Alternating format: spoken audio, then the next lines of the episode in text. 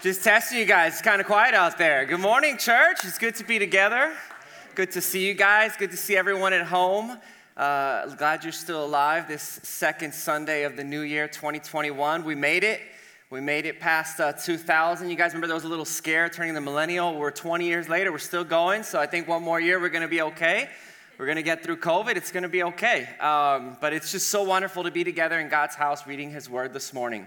Uh, if you were here last week, you saw that we're in a series right now called uh, We Are Grace. And uh, we are trying to unpack a biblical vision, a biblical understanding from the scriptures of what it means to be the church, what it means to be the people come together as God's children in His family, and specifically for us as Grace Bible Church. And this morning, we're going to be talking about maturing in God's Word. And we're going to be reading the last few verses from uh, a few verses in the book of Second Timothy. Uh, and we're going to try to understand uh, what God has to say to us about how we can mature in the faith, the faith that He's given us, the faith that He's passed on to us. Uh, and so that's what we're going to be at this morning. Now, before we jump in, I do want to ask all of you guys a question. Uh, have you ever been in a disagreement over what's true? Anybody ever been in a disagreement over what's true? Or what about ever been in a disagreement about which direction to go? You've been driving, you've been on some trip, and you've been in a disagreement about whether to turn left or right or go straight, or uh, worse, when the road's turning every which direction, you're not sure. I think we all have, right? And what we're going to see uh, from this passage today, what we're going to see in this final letter from Paul to Timothy, is he's going to talk about how do we grow in knowing what's true. And when there's disagreements, when there's quarrels, how are we as Christians supposed to go about it? He's going to give us instructions on how we're supposed to handle those things. So, what I'd like to do is uh, I'd like to uh, read these verses together and then I'd like to pray over them. And so I want to invite everybody this morning to turn with me to 2 Timothy chapter 2, verses 14 through 17. That's going to be our, our short passage. And uh, these, are, these are the final words of the Apostle Paul to the church. Uh, but since we're just going to be in a small portion of Second Timothy, uh, I do want to look at the context, right? Because every time uh, we're reading part of God's Word, we have to know the context. And so, what's the context of Second Timothy? Well, Paul was writing to Timothy in these verses we're about to read. And he was telling them this faith that's been passed on to you, that's been entrusted to you, guard it well and pass it on to others.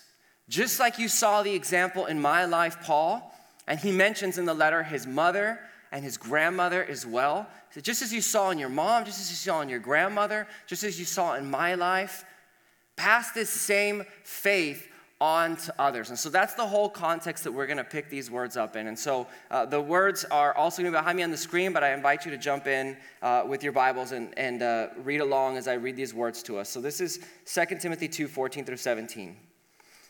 Remind them of these things and charge them before God not to quarrel about words, which, do, which does no good, but only ruins the hearers.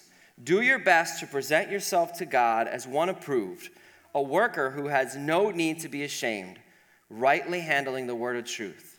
But avoid irreverent babble, for it will lead people into more and more ungodliness, and their talk will spread like gangrene. Among them are Hymenaeus and Philetus. And so, let's take these words now to prayer before our Lord.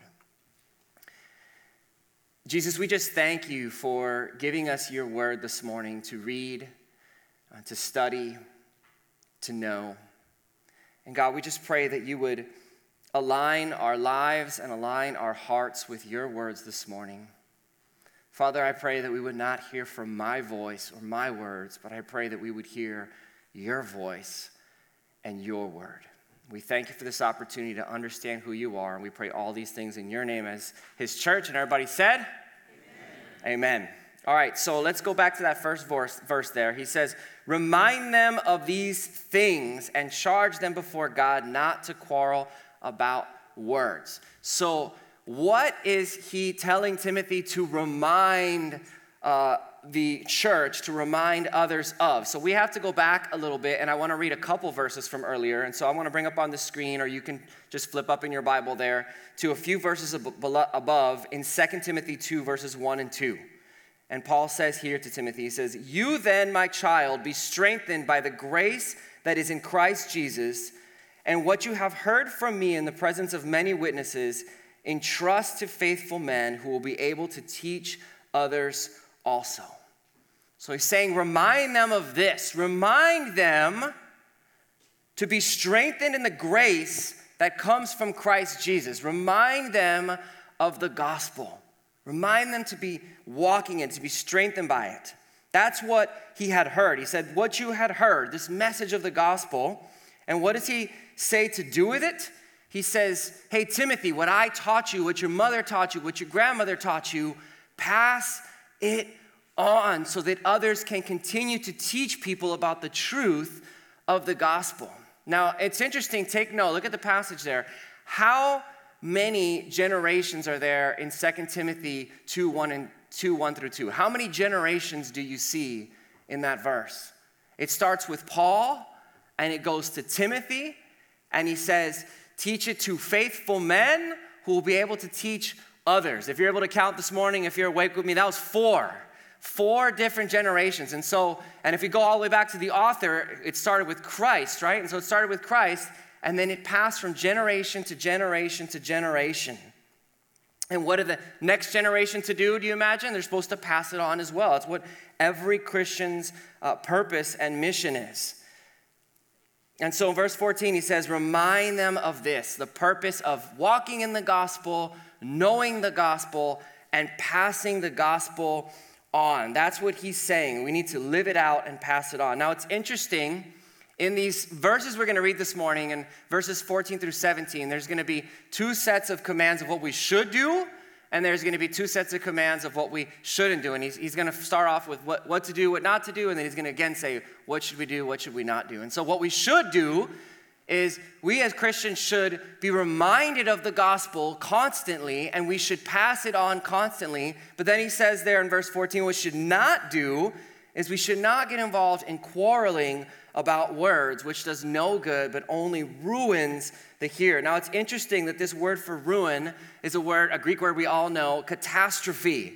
And in this, and what it literally means is to turn something up, upside down, for it to be worthless, of no value. And he's saying that we need to focus on what's true, on the gospel, and not get caught up in petty bickering or debating about things that are not of significance, but we need to keep the main thing the main thing. And even when we're correcting what's wrong, we need to be gentle about it and we need to be kind about it. We shouldn't look like the world when we're trying to stand up and teach what's true. Instead, he says, this is what we should do. Verse 15 Do your best to present yourself to God as one approved, a worker who has no need to be ashamed, rightly handling the word of truth. I want to encourage you, church, to underline this verse in your Bible.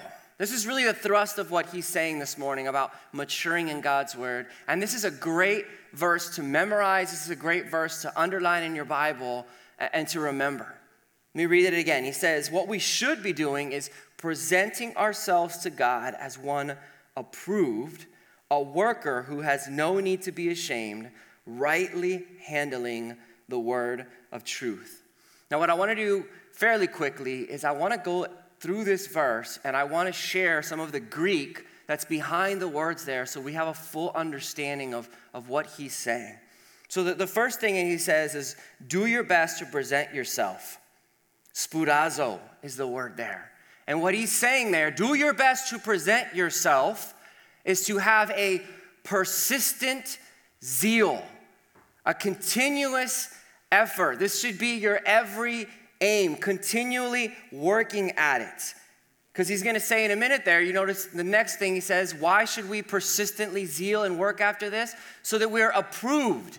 And the, the meaning of that word that's behind approved, dokimos, is this idea of being tested And we hate school, right? But in school, there's always a measure. Either you pass or you fail. And it's the same for us in the gospel. Either every day we live dependent upon Christ and the gospel, or circumstances cause our hearts and our minds to drift away from it, and we start relying upon ourselves. And his command here is rely upon God, rely upon the gospel. Study my word so you will understand the gospel. Be close to me. And so his, his what he's saying here is be persistent, stay with this, so that every day when you're tested, what you're standing upon is the gospel of Jesus Christ. And he gives this illustration next, and he says, A worker who has no need to be ashamed. And the emphasis in this word, worker, is not on the idea of a skill. A lot of times, uh, I, I, just got an old school memory back to Napoleon Dynamite. I got no skills, right? Um, but a lot of times we're focused on skills, and the emphasis here is not on skill, the emphasis here is on the effort, is on the labor. And he's giving this illustration to say, continue to put the work in, continue to go after this, be a worker after these things. You know, an illustration uh, might be, you know, a woodworker or a gardener or a welder. But think of the, the longer you do something, the more your practice gets better at it. And I started thinking of us as Christians we might think of reading God's word and praying and talking with Him and reflecting and seeing when we're out of alignment with God and making adjustments. It takes time and it takes practice to continue to walk with God in these things and to do it in community, to constantly strive to. The natural path of our lives is to be pushed away from each other, not closer to each other, which is why COVID is such a horrible attack, right, on us as the church because we have to work twice as hard to be close to one another. But we need to do these things in community. We need to uh, work at this by reading God's word, praying, reflecting, and having others speaking truth into our life. And it's this image he gives us of a worker. And, he, and the worker, he says, is not to be ashamed. So if you're a woodworker and you build a chair and someone sits on it and, and it falls over, it's gonna be an embarrassing moment, right? Or if you put a sprinkler system in, you're a landscaper and you put a sprinkler system in, and the moment that system goes off, all the heads pop off and the water's shooting straight in the air. You're gonna be embarrassed. They're gonna want, the customer's gonna want your friend, can't get their money back, but they're not gonna ask for your help anymore. And if it's a customer, they're gonna want their money back, right? I mean, he's giving this picture of you don't want to be a worker that's ashamed, but a worker that's proud of, of what you've done. And so, as we think of our lives maturing with God, we need to be constantly, persistently, zealously working at seeking to understand what God's word is so that we are relying upon His word and not anything else. And the longer that we do, the more confident that we're in it. I got into gardening about two years ago, and, and, and I didn't know the names of plants. I didn't know what I was doing. And the longer I, I've done it, the more that I've come to understand. It's like that in anything welding, woodworking. He's saying it's the same with our walk with God. We need to prioritize it, work at it, make it important in our lives. The next thing he says there is rightly handling, orthotomeo. And this word in Greek means to cut straight to spend time in God's word, to rightly handle God's word, this illustration he's giving from this Greek word, to cut straight, is to make a path that's clear for us to follow. So that we stay on that path ourselves, and the path is so clear that anyone around us would understand how to follow that path. They would understand and see how to be close to God. And so, as Christians, we can either stray from God and we can cut crooked paths that are very difficult for others to follow, or we can stay close to God, rightly understanding His word, digging into it so that we cut a clear path. And the last thing is what are we supposed to cut a clear path to or of? He says the word of truth, the gospel of Jesus Christ. The gospel is our target. Either we hit that target or we miss that target. It's a road, either it's straight or it's crooked. And think about a target. If, if you're shooting in another direction, those around you are going to see the direction that you're shooting in. And so, what he's encouraging us as Christians is that the call for all of us as a Christian is to make God's word so central in our heart, so central in our life, that the road that we're carving, the path that we're carving, the target that we're shooting at is obvious for anyone else to see. Are you getting this, church? Are you following with me? So let's continue on, verses 16 and 17. He's again going to say uh, what we should, what we should uh, not do now here. We've had another warning of what we should do. We should mature in God's word. We don't want to be ashamed of it, but we want to rightly handle it. Now he's going to give us another warning. And this is our last warning. But avoid irreverent babble, for it will lead people into more and more ungodliness, and their talk will spread like gangrene. Among them are Hymenaeus and Philetus. And so he tells us we should avoid worldly or godless talk, that we should teach and focus on what is true. We shouldn't get focused on mediums or psychic readers or tarot cards or astrology and all these things that are completely false. We should stay away from them. But even within doctrines, we should focus on what's true, we should teach what's true, and we shouldn't get involved in all these de- debates and quarrels. And I want to give you an example of, of one that I see often in the church today. There's this movement within churches called the Word of Faith.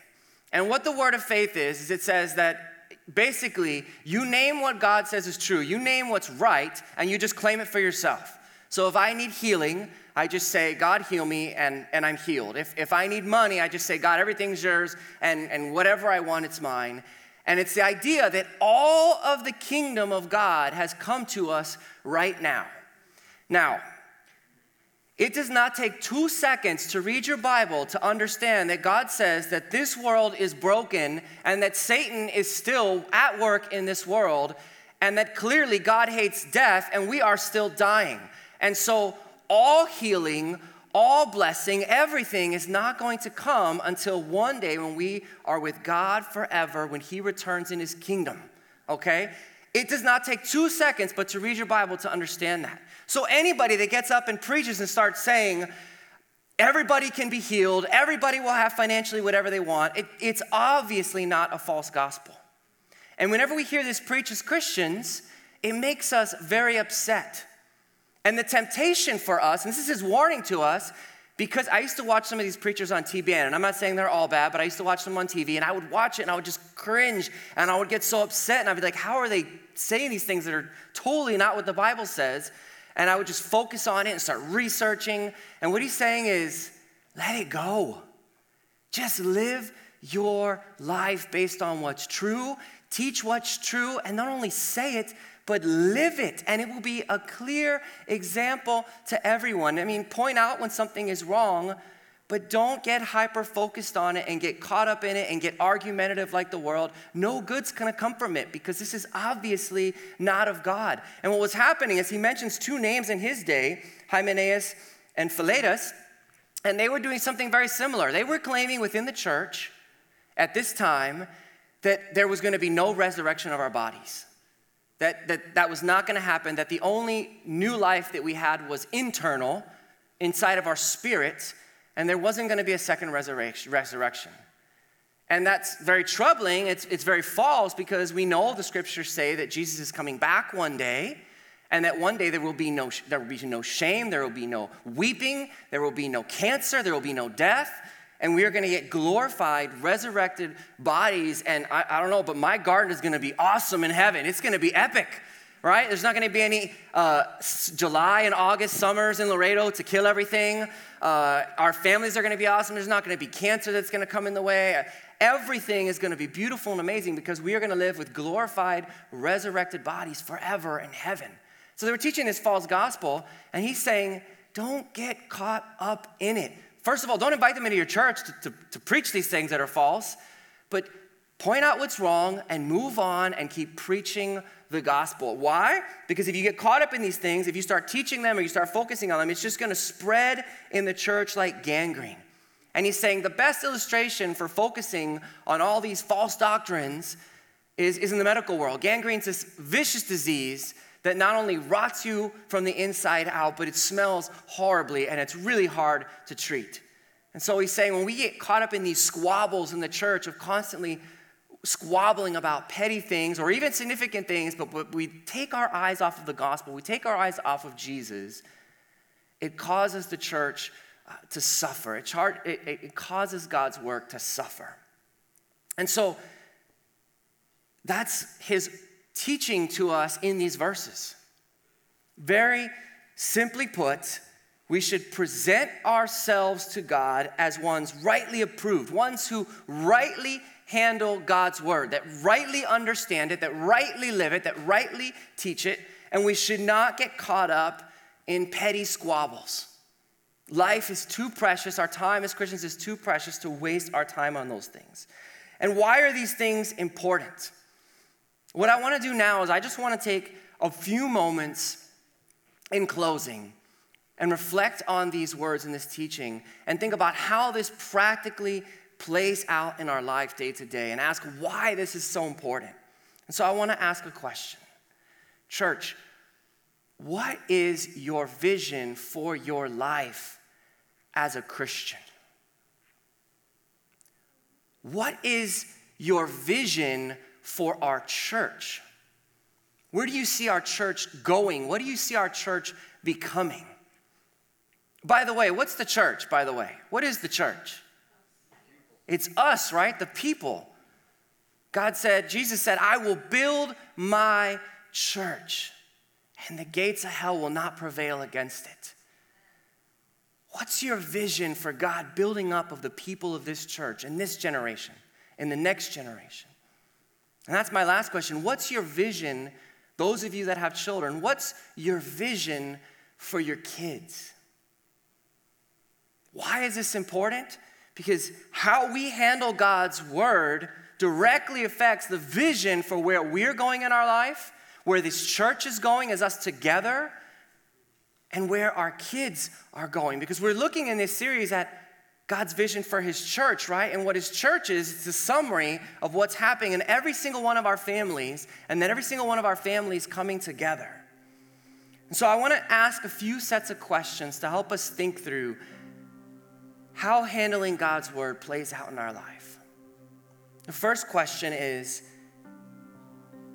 when you think of and, and I'm mostly going to frame this in, in from the mindset of a, from a, of a parent. Okay, so parents, tune in. But if you're if you're not a parent, if you're not a grandparent, this applies to you in the same way because every single one of us has someone in our family, in our life that we love, that we have the opportunity to pass this faith on to.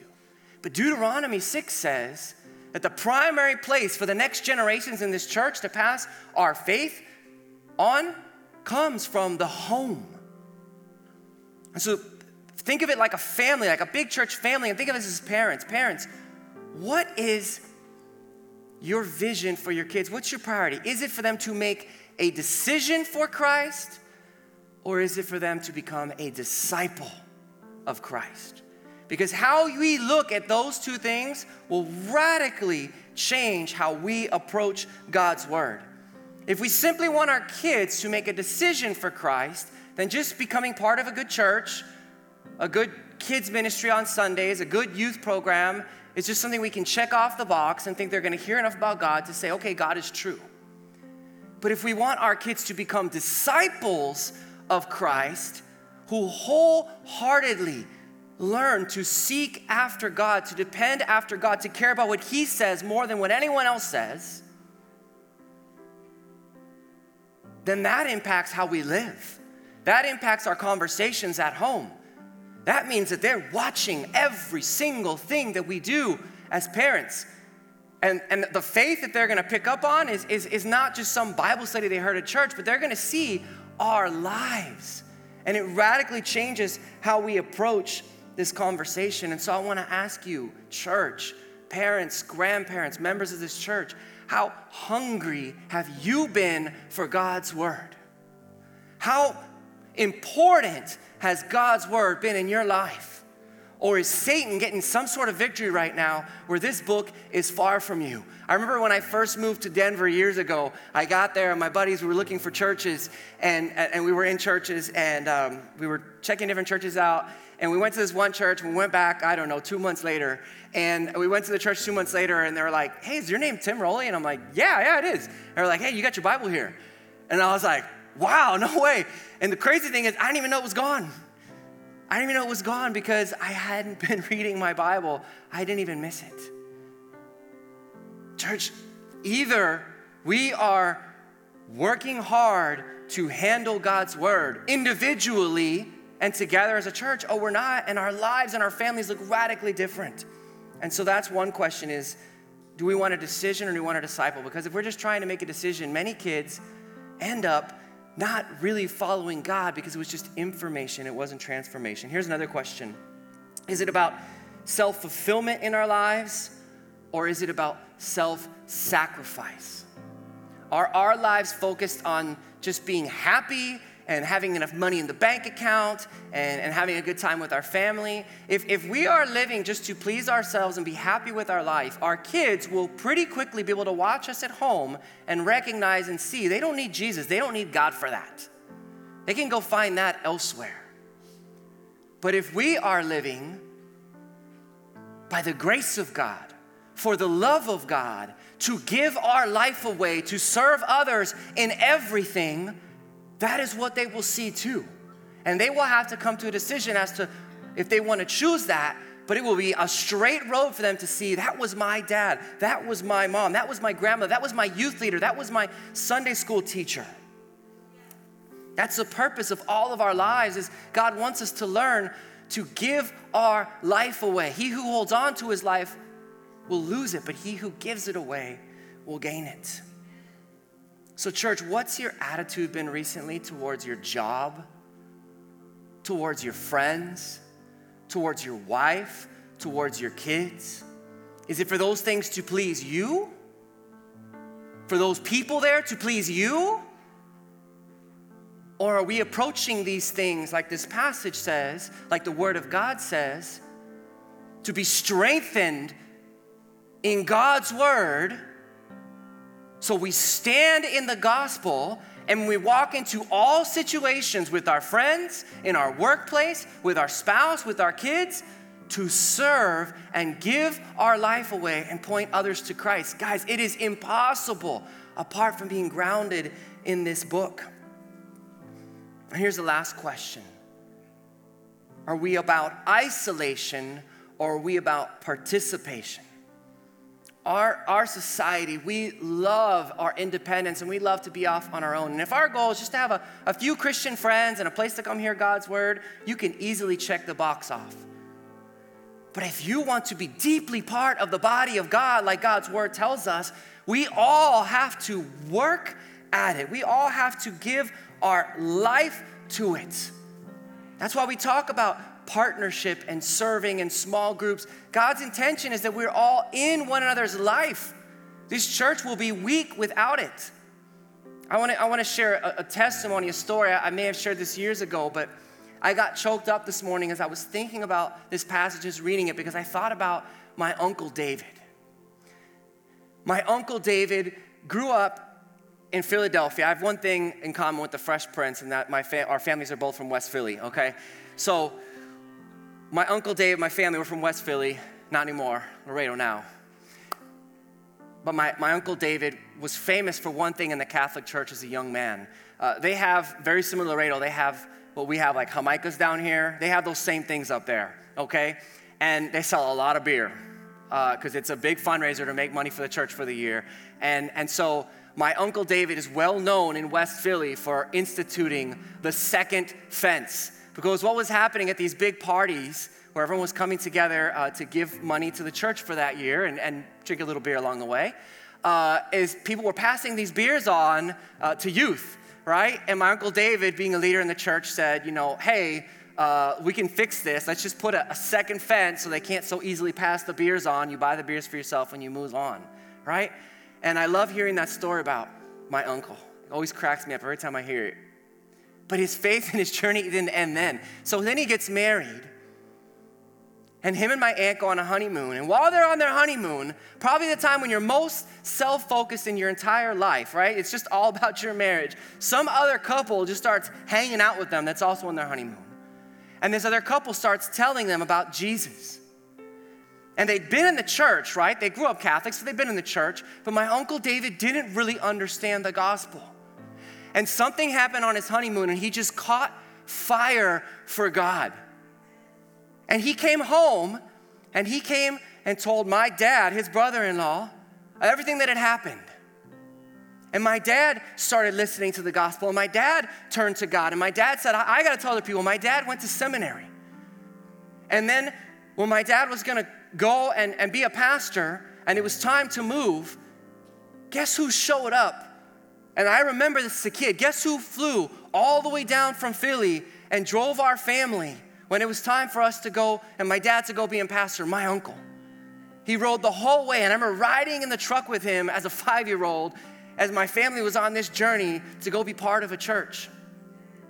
And his entire life, every year, he took a, mission, a week off from work in the summer and he went on a mission trip with his church.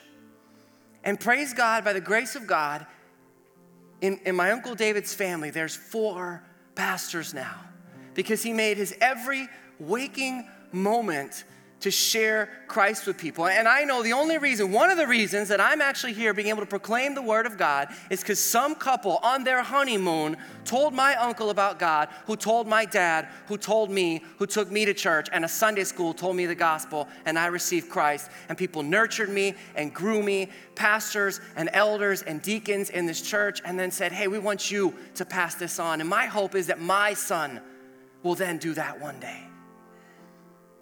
And I share that story with you, church, because what is our vision for our church? What is our vision for our lives?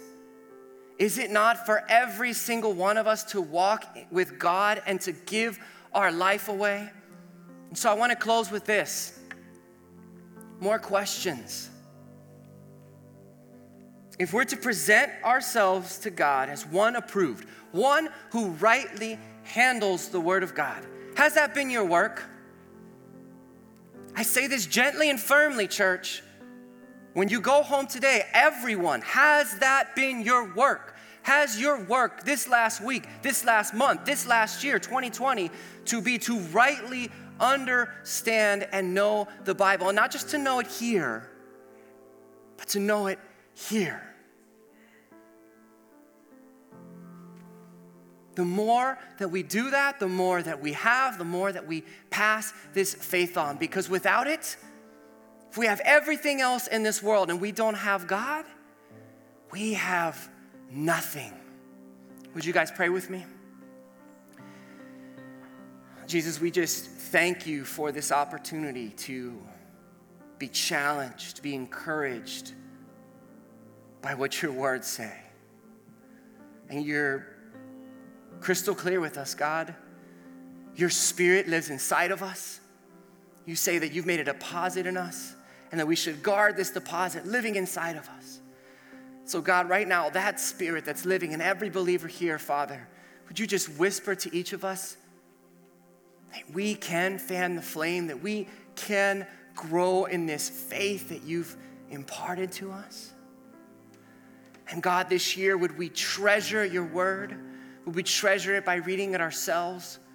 Would we treasure it by talking about it in our family, when we sit down over dinner, when we go for walks? Would we treasure it by joining these grace prayers this year and praying together as a church and reading your word? Would we treasure it by joining small groups and sharing it with others? God, you don't want any one of us to remain in the shadows. God, it is not our power that does anything good in this world, but it is only your power.